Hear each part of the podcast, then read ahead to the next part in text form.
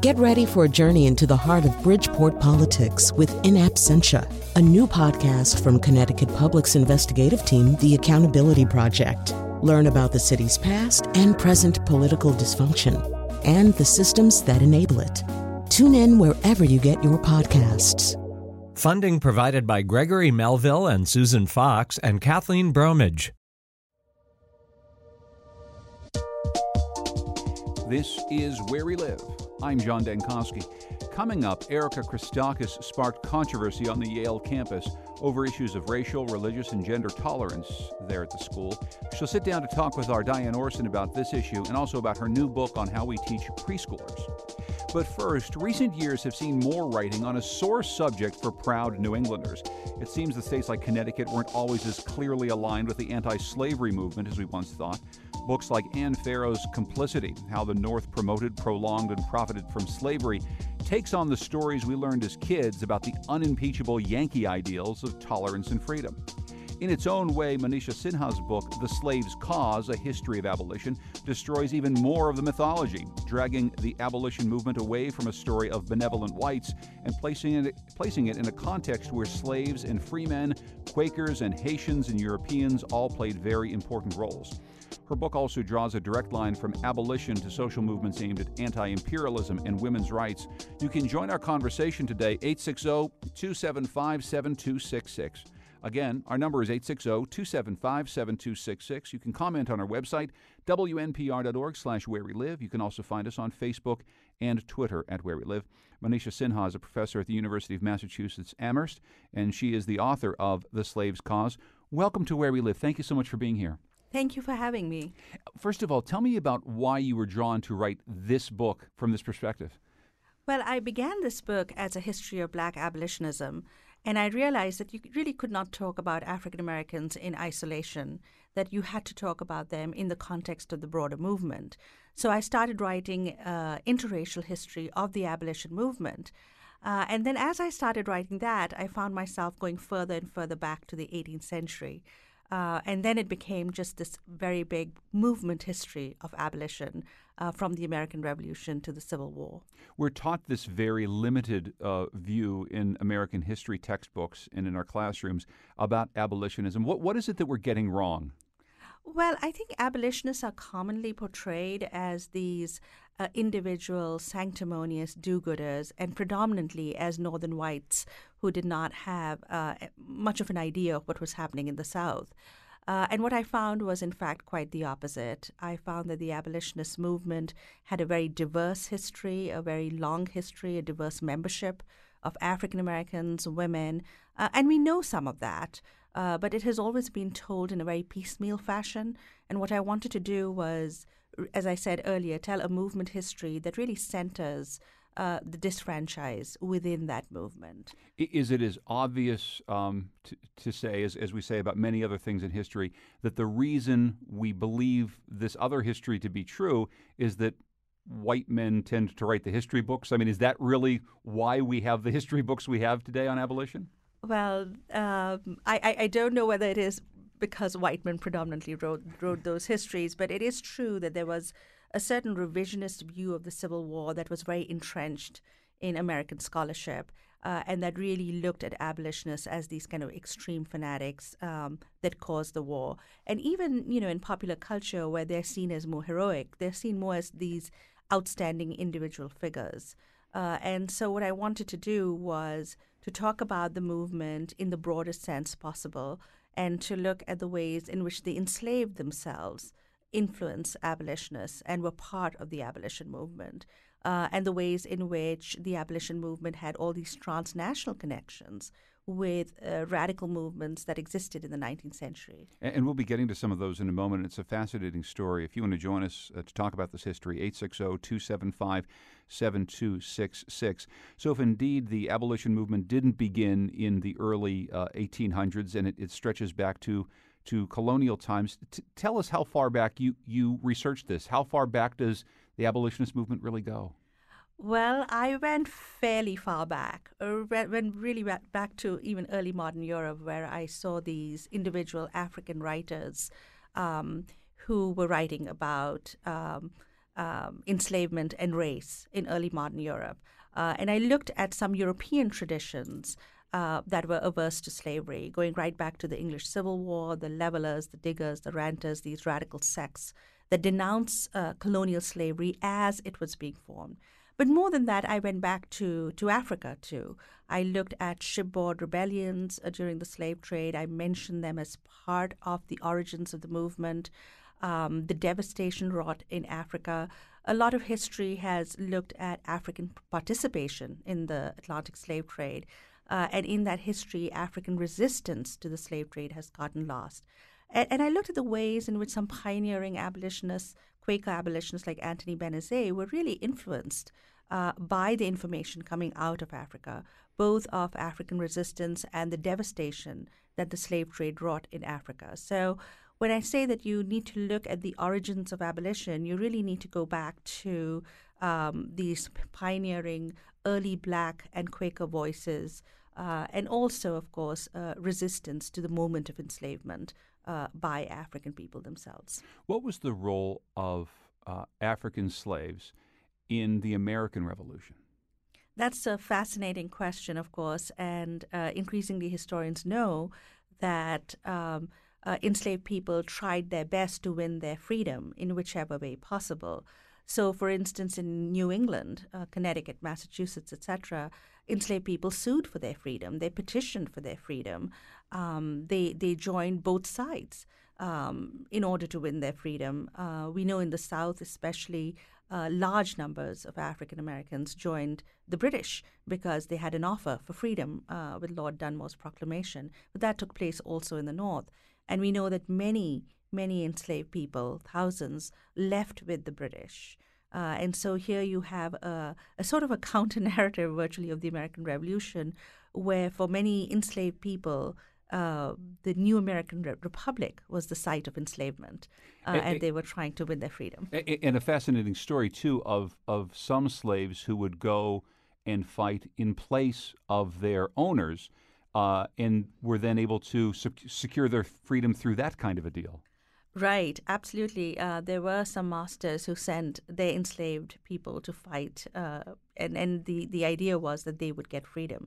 And also, different states started you know, actually passing laws uh, giving enslaved people their freedom, so that even if a, if your individual master tried to hoodwink you of your freedom, at least there was a law in place that if you had served in the Continental Army, you could win your freedom. Of course, there were two states, uh, as usual, in the deep South, South Carolina and Georgia, that did not follow uh, this path and and restricted uh, people of African descent from enlisting with, with the Patriots. Um, and uh, even though uh, at that point, by that time, uh, George Washington, Alexander Hamilton, and some of the other sort of um, luminaries of the American Revolution supported that plan.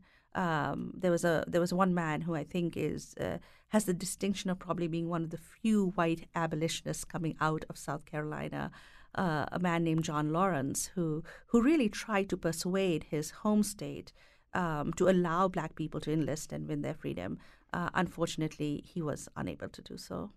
When you talk about the interracial movement that you were um, starting to discover as you wrote this book, is it an interracial movement that is truly blacks and whites working together, or is it two separate paths of many blacks working to uh, obtain freedom for black slaves and many whites working at the same time but not necessarily working on the same path?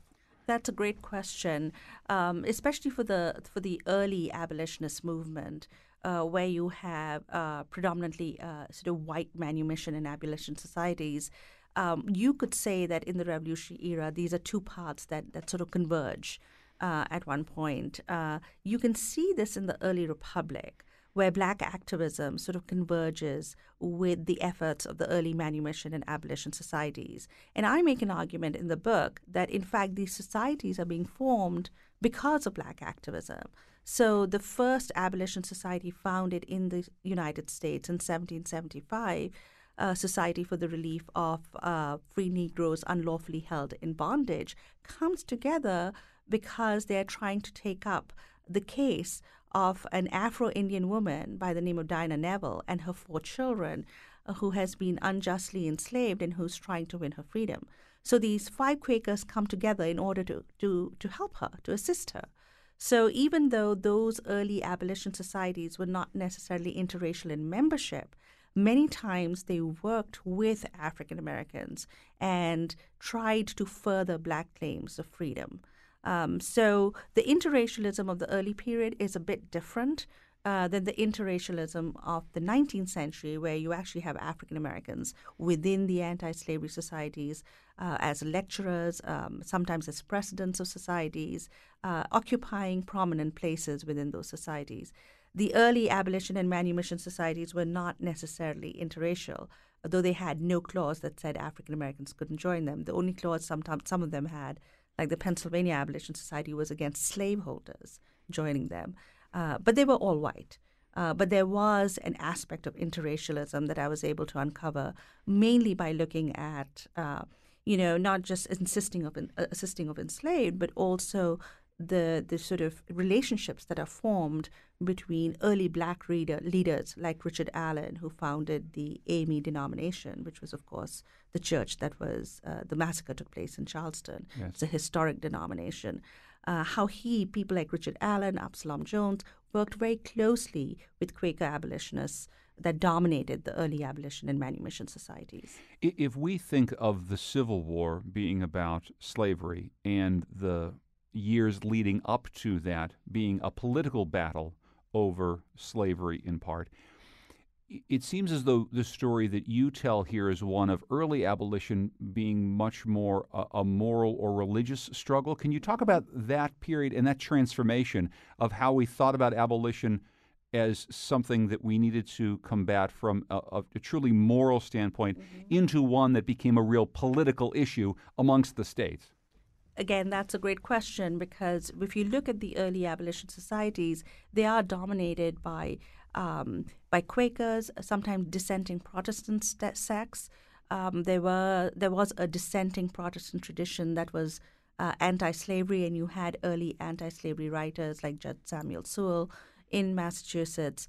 Um, so you could say that at that point um, there is a sort of Christian inspiration uh, to the to abolition. And of course, there's the rise of Black Christianity, which uh, completely adopts the message of the Bible in terms of uh, uh, the enslaved people being the chosen people of God and trying to win their freedom uh, in this land of Egypt. And you can see black ministers really absorbing that me- message. It, it, is, it is easy to imagine that that message of early black Christianity getting mm-hmm. across mm-hmm. and, and taking real resonance within the community, certainly. Yeah. Absolutely. There's a sort of, you know, they, they, they use that philosophy of Exodus and, and chosen people of God to to actually um, critique both the existence of slavery, but also set up an alternative set, sense of self worth amongst enslaved people. So even though people of African descent are being Christianized, they're not absorbing the kind of Christianity that their masters want them to learn, which is, you know, enslaved people should be obedient to their earthly masters. So you have Christianity. You also have, of course, Enlightenment philosophy. Um, and we know that despite the existence of natural rights ideas, and you know the famous contradiction, of course, is Jefferson himself. Um, you know, slaveholding continued uh, and expanded in the early republic. I think what the abolitionists do, and this is where I, I really try to make this claim as an original claim in the book, is they take the natural rights philosophy of the Enlightenment and convert it into more of a human rights uh, philosophy, and they develop systematic responses um, to people like Jefferson, etc., who believe in natural rights but who make an exception for Black people based on on racial arguments. Um, and you can see that kind of secular argument against slavery go hand in hand with the Christian argument against slavery. Uh, but you're right, of course, it gets politicized fairly soon over the question of the expansion of slavery. Um, and this is where I um, uh, think that we need to look at the connections between the abolitionist movement as a social movement and the growth of political anti slavery in the North. Mm-hmm. Uh, many times historians have you know, talked about the emergence of political anti-slavery, but do not discuss its abolitionist roots. So, for instance, the first big controversy of the expansion of slavery, the Missouri controversy, uh, abolitionists are very much part of that controversy. And, you know, early abolitionists like Benjamin Lundy uh, at that time is, is is so happy that this controversy has arisen over slavery, uh, and that northern congressmen are taking a stand against the expansion of slavery. That he names actually one of his sons after uh, the New York congressman who proposes this restriction of slavery in Missouri, James Tallmadge. Uh, so I, I, think historians need to be a little more mindful of how political anti-slavery also sort of owes its roots to the abolition movement. We're talking with the historian Manisha Sinha, whose book is The Slave's Cause A History of Abolition. When we come back, we're going to be talking more about some of the global ties uh, that she uncovers in the book, also ties to the women's rights movement and also bring it up to the current day as we talk about everything from Black Lives Matter to American nationalism once again. What are some of the things that resonate with her? Again, if you want to join our conversation, 860 275 7266. This is where we live.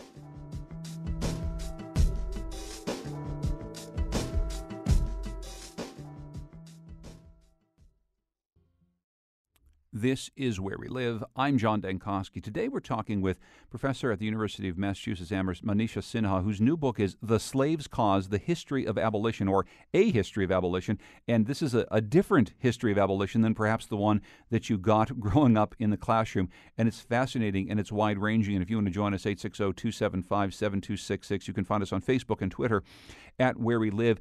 Another one of the things that your book does is it, it makes these global connections, not just to American abolitionism uh, inside America and in the colonies, but then also in Europe, in Haiti, in India. Talk about some of these global connections that you uncovered that perhaps we haven't read that much about. Yes. So uh, when I started writing uh, uh, this book, I wanted to write a movement history of abolition in the United States, but I did want to place it in a transnational context. Uh, because of course there's so much influence of what is happening outside the United States uh, in terms of the way abolition grows as a movement. Uh, so, for instance, I see the Haitian Revolution as very much part of the story of abolition. Uh, and I think historians have not done a good job at looking at the ways in which abolitionists viewed the Haitian Revolution and how they were inspired by it. I mean, there's a lot of new historiography on the significance of the revolution, which has been fantastic. And of course, early black writers were the first to, to uncover that. Uh, but I really looked very particularly at how abolitionists viewed it. Uh, and what I found fascinated me, um, not just the early British abolitionists against the slave trade, like Thomas Clarkson and William Wilberforce, who defended the revolution, but you had the Haitian government naming one of its man of wars after Wilberforce. Mm-hmm. So they knew that they belonged to the same movement and the same side. Uh, it's just that historians hadn't uncovered those connections, more so maybe with the French abolitionists uh, than they did with, with the abolitionist movement as a whole. But more fascinating, I found that, you know, pacifist abolitionists like Garrison, who was devoted to nonviolence in principle, um, lauded the Haitian Revolution and defended it uh, in The Liberator. So even for those abolitionists who did not necessarily advocate a violent overthrow of slavery, the Haitian Revolution remained a source of inspiration. And this is particularly true for African American abolitionists who constantly refer to Haiti. Um, and they do so particularly after 1820 when Haiti is united as a republic. Uh, so, despite the somewhat tragic history of the country of Haiti in terms of what happens after the revolution, um, sometimes, you know, it's this, this sort of poverty of the country, the internal dissensions, um, aggravated by the policies of other Western slaveholding powers in the Americas, um, it remains a source of inspiration for abolitionists. And then as I carried the story forward, I noticed an enormous amount of connections and communications between the British movement to abolish the slave trade and the early American abolition societies. I mean, there's correspondence, um, they publish uh, pamphlets, they're inspired by the mass movement in Britain, and Britain becomes kind of a model for um, for mass abolition. Um, and in the 19th century, um, you can again see abolitionists looking to Britain, but not necessarily defending Britain uh, as uh, you know, defending the British Empire, which is the way many historians talk about it. And that's what's so fascinating to me yeah. these connections, again, that we may look to Britain in a way as a guide toward the abolition of slavery. And then all we need to do is look at the expansion of the British Empire and look at places like, like India mm-hmm. and, and see that uh, Britain and the way it views the subjugation of people is not one thing.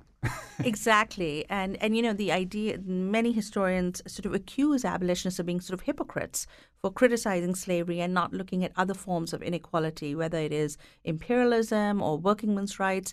And I found that that narrative was essentially you know wrong-headed because uh, abolitionists, even though they admire the British example, not so much the British Empire or the government, but the British abolitionist movement and its tactics, um, you know, its print culture, its uh, system of lecturing agency. They adopt those tactics of the movement, but they're very critical of the British in terms of implementing of abolition or emancipation in the British Empire as a gradual movement and compensation for slaveholders. Garrison completely rejects that. He says if anyone deserves compensation, it is the enslaved.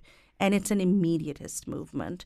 Um, and there are British abolitionists also who are immediatists and critical of the way that the British government implements emancipation. But more fascinatingly, I found that American uh, abolitionists and British abolitionists, particularly Garrisonians in the sort of mid 19th century, are very, very critical of British imperialism in Ireland, in India.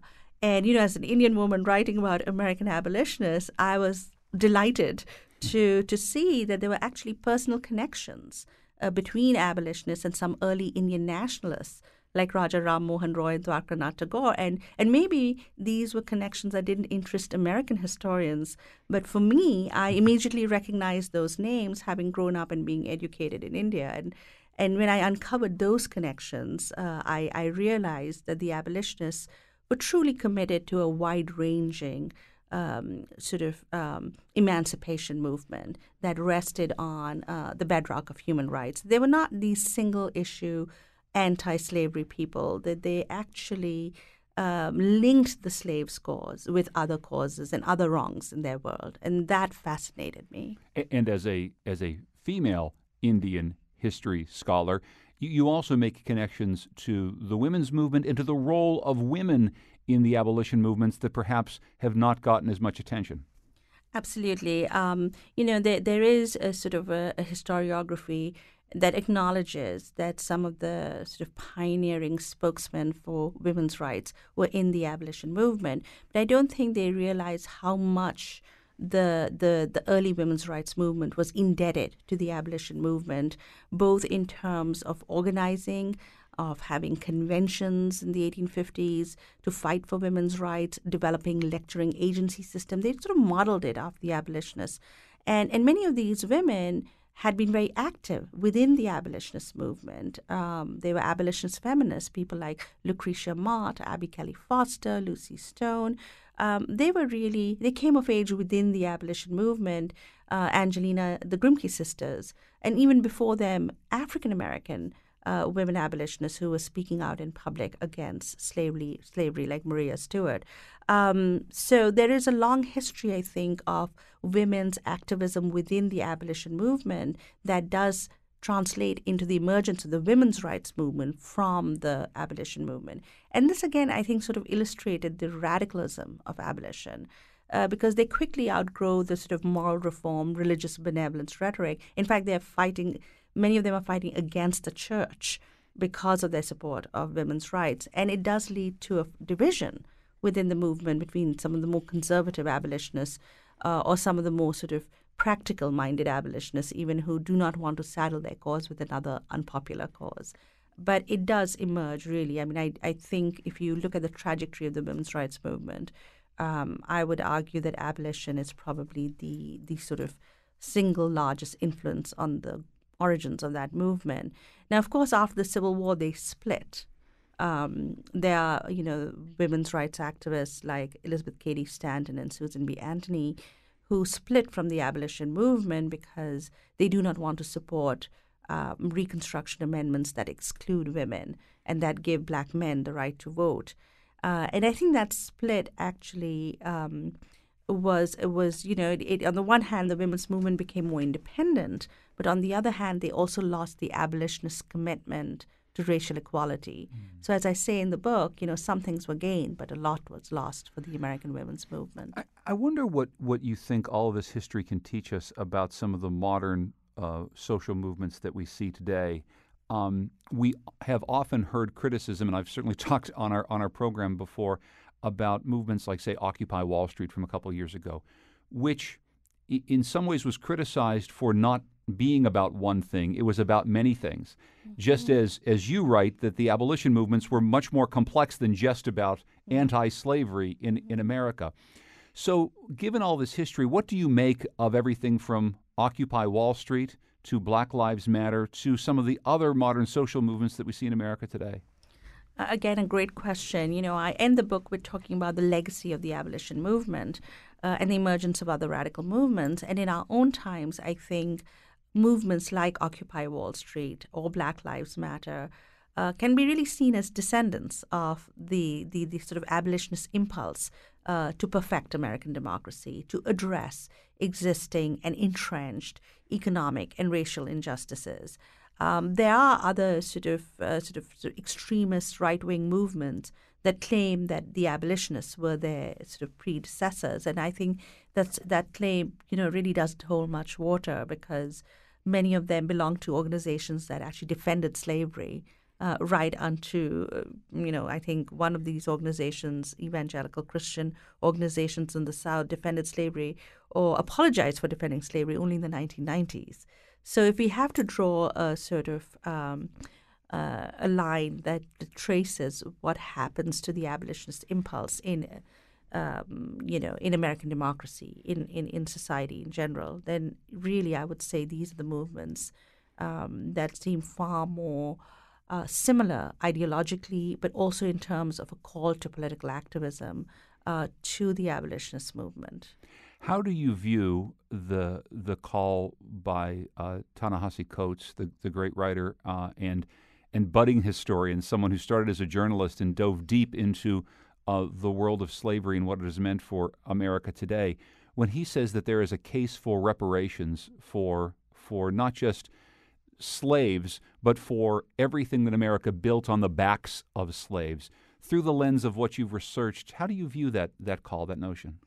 Well, you know, I, I really like uh, the work that Coates does, and, and, of course his fantastic new book. Uh, and I think what I like about his work is is how historically aware he is, uh, and how deeply he he understands uh, the legacies of slavery or systematic racial discrimination.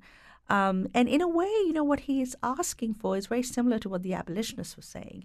You know, someone like Garrison saying, you know, compensation is due to the slaves or um, Gerrit Smith, the, the land reformer who wanted to redistribute land amongst enslaved people, or even during the Civil War and Reconstruction when abolitionists tried to push this. Uh, unfortunately, this was one thing that they did not uh, manage to succeed, uh, but they tried to push for the redistribution of land.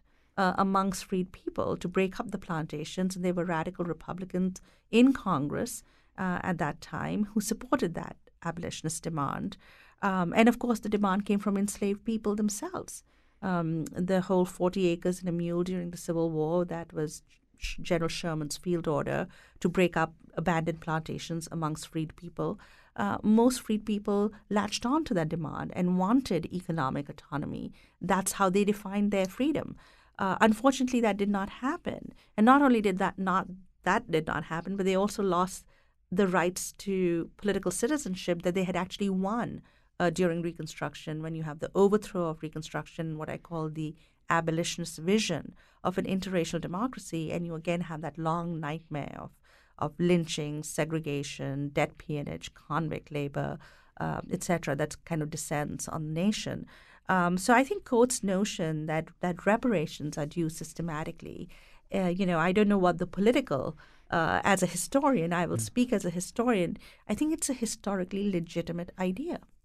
Is is there a sense though that that there's a, a failure of the abolition movement to have gone far enough when when it did, so that we then had these many many decades of lynchings and um, slavery in in truth, if not in in real name. Did the abolition movement stop short of where it needed to go to get to uh, an America that would have a type of real racial equality that we clearly do not have right now? Yeah, you know, I, I talk a little bit about that in the book, where I say it's not that the abolitionist vision failed. uh, but that it was overthrown, that their opponents uh, were far stronger uh, in the end. Uh, and there's a common sort of uh, refrain that some historians have that, okay, the North may have won the war, but the South won the peace. Mm. and now there are historians who are saying, but there was no peace. You know, the violence in the South against black people and their allies were white, was widespread, and, and Reconstruction was overthrown through widespread violence, etc. So I'm not sure that the abolitionists failed, but that they lost. So I looked at some abolitionist memoirs. Um, in an earlier article, it's not in the book because I think the book was getting too big already. But uh, I, I, noticed that those abolitionist memoirs were not triumphalists.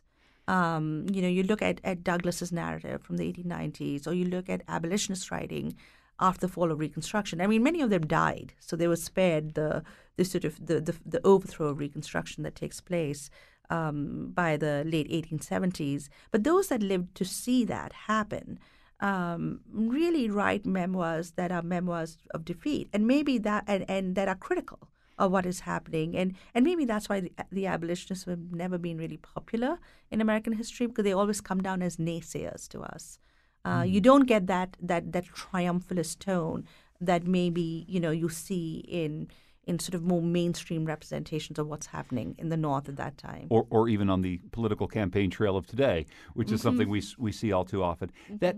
Uh, in just the last two minutes that we have, that idea of naysayers, you're right, it's not part of the great American narrative that you read in history books or that you see movies about, but but damn, it seems to be like one of the most important things we ever did, right? To really stand up and say no in a in a in an irritating, uh, very um, difficult way, and that's the story that you're telling here, right?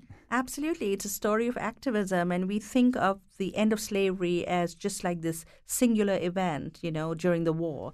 And I'm saying that no, there's a history of activism behind it that led to that moment and also that tried to define freedom in more progressive and broad ways. Uh, the fact that they eventually lost does not mean that we do not recover that tradition or try to live up to some of those those visions of interracial democracy uh, that abolitionists had. Um, so yes, I mean it, it's not part of the normal Whiggish history of the United States because it's a far more contested history. I think people forget that freedom doesn't just automatically expand on its own. The, the, the founders write the Declaration and the Constitution, and it and it just sort of automatically expanded to include a lot of people. No, this is a very contentious history. People had to fight for their rights, and sometimes things went backwards. And I think that's the lesson really important for people, activists, ordinary citizens in the United States to realize that things can go backwards that unless you constantly, as the abolitionists wanted to do, um, put these ideas on the nation's agenda and, and literally, you know, fight for your rights, have a history of activism, that that, that does not necessarily sort of happen on its own. Manisha Sinha's book is The Slave's Cause, A History of Abolition. Thank you so much for joining us. I really appreciate it. Thank you. Coming up next in the program, our own Diane Orson sits down with Erika Christakis. She sparked controversy on the Yale campus over issues of racial and gender tolerance on campus, but she also has a new book out. It's about how we teach preschoolers. It's a fascinating conversation, and it's coming up next, Where We Live.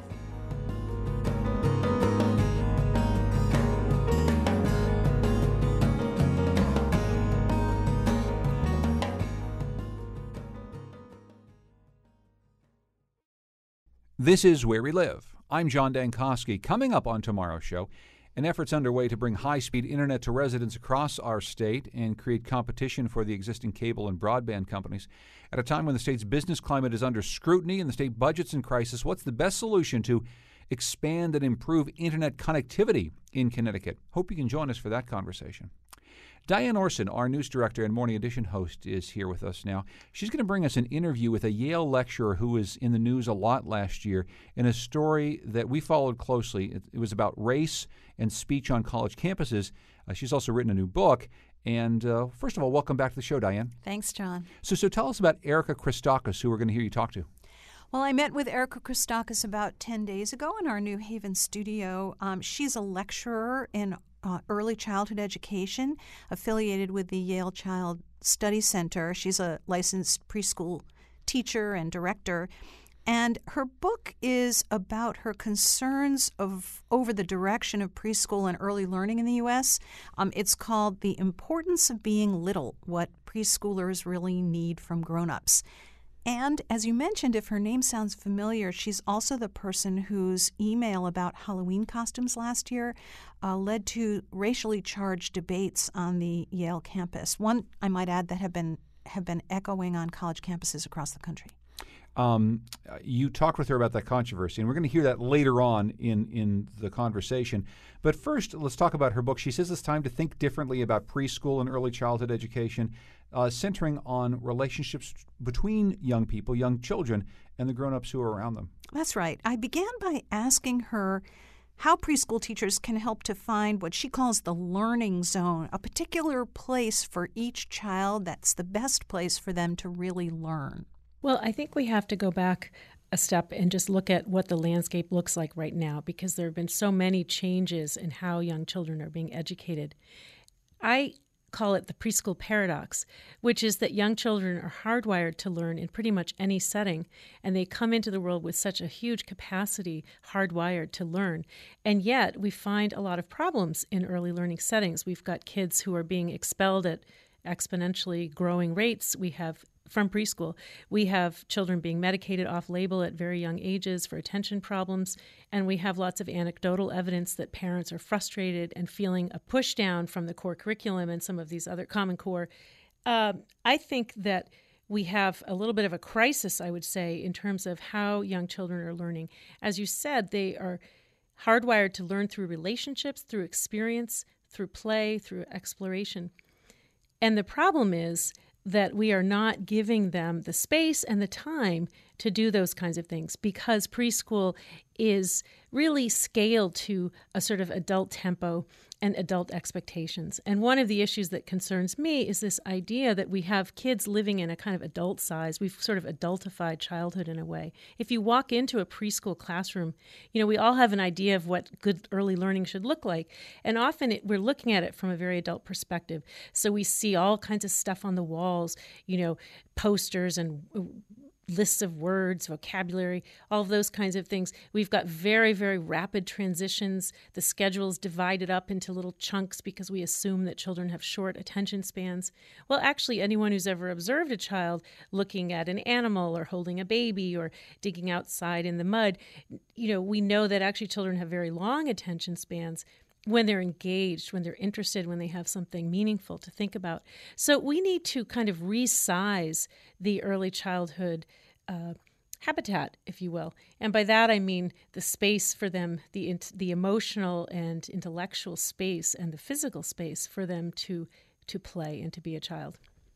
But as you say, there is great concern for preparing children to build what they call readiness skills um, so they'll be ready for higher level learning. When I read your book, it sounded to me like yours is a more Zen type approach where it's not about aiming for the bullseye so much, let's say getting a kid to learn how to read or getting them to learn their numbers, but more about preparing to shoot the arrow, so to speak, and then it'll land on the target when the time is right. Am I right about that? Well, I think, yes, it's true that I am really urging a more developmentally based approach. And every child develops in his or her own way. And so we do need to listen more to the child's own rhythms. However, I, I do think we need to reject a very common dichotomy between play on the one hand and work on the other. This is a really pernicious and dangerous belief that has taken root among many educators, parents, and the media, where there's sort of this idea that you know you either focus on the social and emotional skills through play-based learning or you have to prepare children for an uncertain future and we need to drill into these skills or they'll be left behind. Actually, the research is quite clear on this point that it's through play and exploration and relationships that children develop these high level skills that we need them to acquire, including literacy skills, mathematical thinking. I'll give you an example. When children are playing with blocks uh, in an open ended way, and by that I mean they're using the blocks to represent things, to fantasize. They might be building a castle or a fort. They're doing lots of high level thinking. They are using geometry and physics. They're using high level language structures. Studies show that when kids are playing, they use better grammar, they use more varied vocabulary. So they're using those skills um, through rich experience based exploratory social play. The problem right now is that we're focused on skills as an endpoint. We're not focused on skills that are the byproduct of learning. So, if we say that our goal is to get every child to learn the alphabet at age four, you know that can be a very tedious way of learning but if we say that our goal is to provide a foundation for literacy where by third or fourth grade they are able to acquire information to synthesize it to think critically to make connections that's a different um, pedagogy. And so we need to get back to letting kids learn in this more holistic way. We really have a lot of preschools where teachers are silencing children. They may not mean to, but they silence them in subtle ways. You know, we might look at a child drawing and say, you know, I like your house. That's a really pretty little house that you built. Well, that's very different than saying, tell me about your drawing, which is an open ended way of talking to a child. We script um, the conversation. We use a method called direct instruction, which is overused in preschools around the United States, where the teacher is really controlling the pacing and content of the uh, conversation.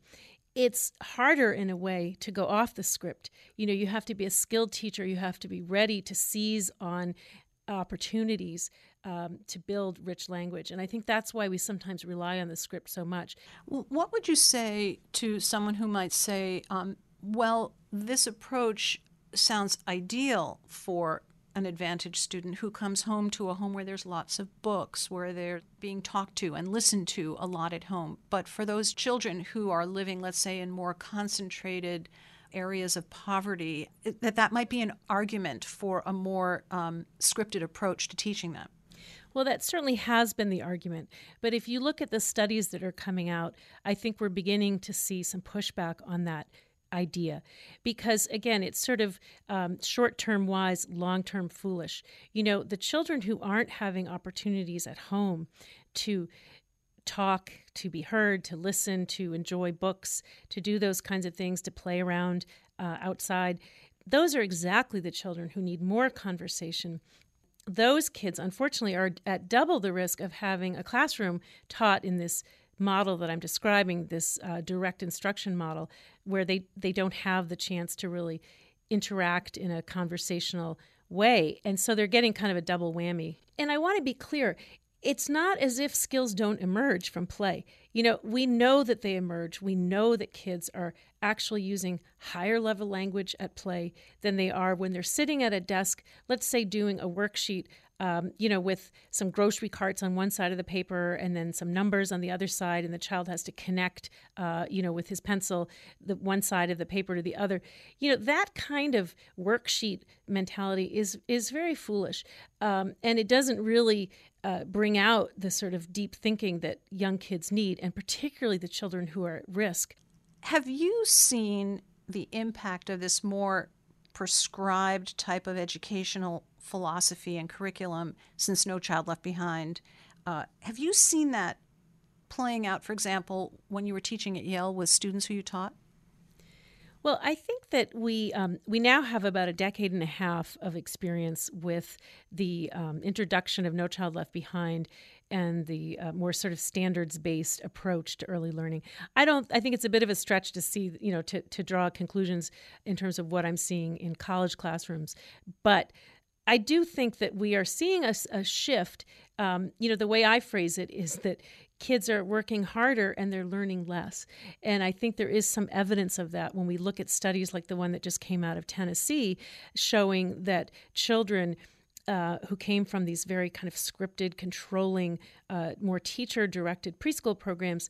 You know, by the time they got to some of the older elementary years, they seemed to be doing worse kids are powerful. They have the ability to learn in so many different settings. And even if you are trapped as a family in a less than ideal early learning setting, you know, people have to make compromises all the time and they don't always have the choices they would like.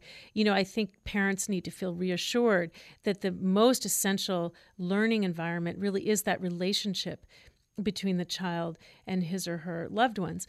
That's Erika Christakis talking to our own Diane Orson here on Where We Live. Her book is called The Importance of Being Little What Preschoolers Really Need from Grown Ups. Uh, your conversation, Diane, with Erika Christakis turns to the issue then of race, safe spaces, and free speech. Um, before we continue, let's play a little bit from a, a, debate that I took part in. I hosted one on these issues on college campuses, and this was at the uh, the campus of Connecticut College. New Yorker contributor and UConn Africana Studies program director Jelani Cobb was one of our guests. My biggest issue, perhaps, in this entire discussion is not the debate over free speech. It is not the question of whether there are codes or standards of propriety in society, but is the presumption that people who have never faced a particular problem can determine how someone's sensitivities should be calibrated in handling that problem. It is the logic that says that I, as a man, am in a position to tell women, you're overreacting to sexism. It is the argument that says a person who is in the majority understands the implications of what it means to be a minority. And this is the basis, the kind of white omniscience, the white male omniscience, that I find most troublesome in this conversation. And that's Jelani Cobb again uh, talking with me on stage at Connecticut College. We, we were talking about that in part because of a controversy that, that started at Yale University following an email that was written by your guest here, Diane, Erika Christakis. Um, this racially charged debate went on at Yale, in Missouri, and a lot of other college campuses. Um, and an email to the Washington Post, uh, Christakis had, had written, I worry that the current climate at Yale is not, in my view, conducive to the civil dialogue and open inquiry required to solve our urgent societal problems. How did you broach the subject with her? I asked her if the email about Halloween costumes was in part a response to a climate on college campuses that perhaps she sees as offering less room for people to make their own decisions, even if those decisions may inadvertently offend someone. These are issues she brings up even in her book about young children. Well, I want to say, first of all, that I would probably find the exact same things offensive and hurtful as the vast majority of my critics. And I, I really do want to express uh, empathy for people who are harmed by um, offensive stereotypes and so forth. Um, but I do think that said that there are a lot of different ways to respond to hurt, and sometimes you know we go to um, sometimes we respond by uh, filing a complaint or a police report, or we report to a, professor or to a, a, supervisor in a job. Other times we talk to our friends when something goes wrong. Other times we choose to ignore something. You know, there's a whole toolkit of responses. And I think that people of all ages, particularly young people, need to feel secure that they have these different uh, strategies to respond to things that hurt them. And my belief is that sometimes, not always, but sometimes we do need to give young people more space to negotiate these things, particularly because it's very hard to know um, what is going to offend someone you know, there's a lot of debate about that. It's not always so simple. It's sometimes hard to know that in advance. So I think if we can create, when we get back to um, the kind of ideal environment for learning for young kids, uh, if we can create an, an environment where children have a chance to get to know each other, to develop friendships, to be in dialogue, to listen, to ask questions, to be comfortable with people who maybe see the world differently that's such a great start in life. You know, it gives you confidence and it gives you the tools to navigate lots of unknown experiences. Erika Christakis, thanks for coming in. Thank you very much. That's Erika Christakis, a former lecturer at Yale University, uh, talking with our own Diane Orson. Christakis' new book is called The Importance of Being Little What Preschoolers Really Need from Grown Ups. We'll put links on our website to find out more about the book and also to my interview with Jelani Cobb from uh, University of Connecticut that we spoke of earlier. Our program produced by Lydia Brown and Tucker Ives. Our technical producer is Chion Wolf. Our digital editor is Heather Brandon. The executive producer of Where We Live is Catie Talarski, thanks to interns Stephanie Reef and Ross Levin. Continue this conversation online, wnpr.org slash where we live. I'm John Dankosky, and thanks for joining us.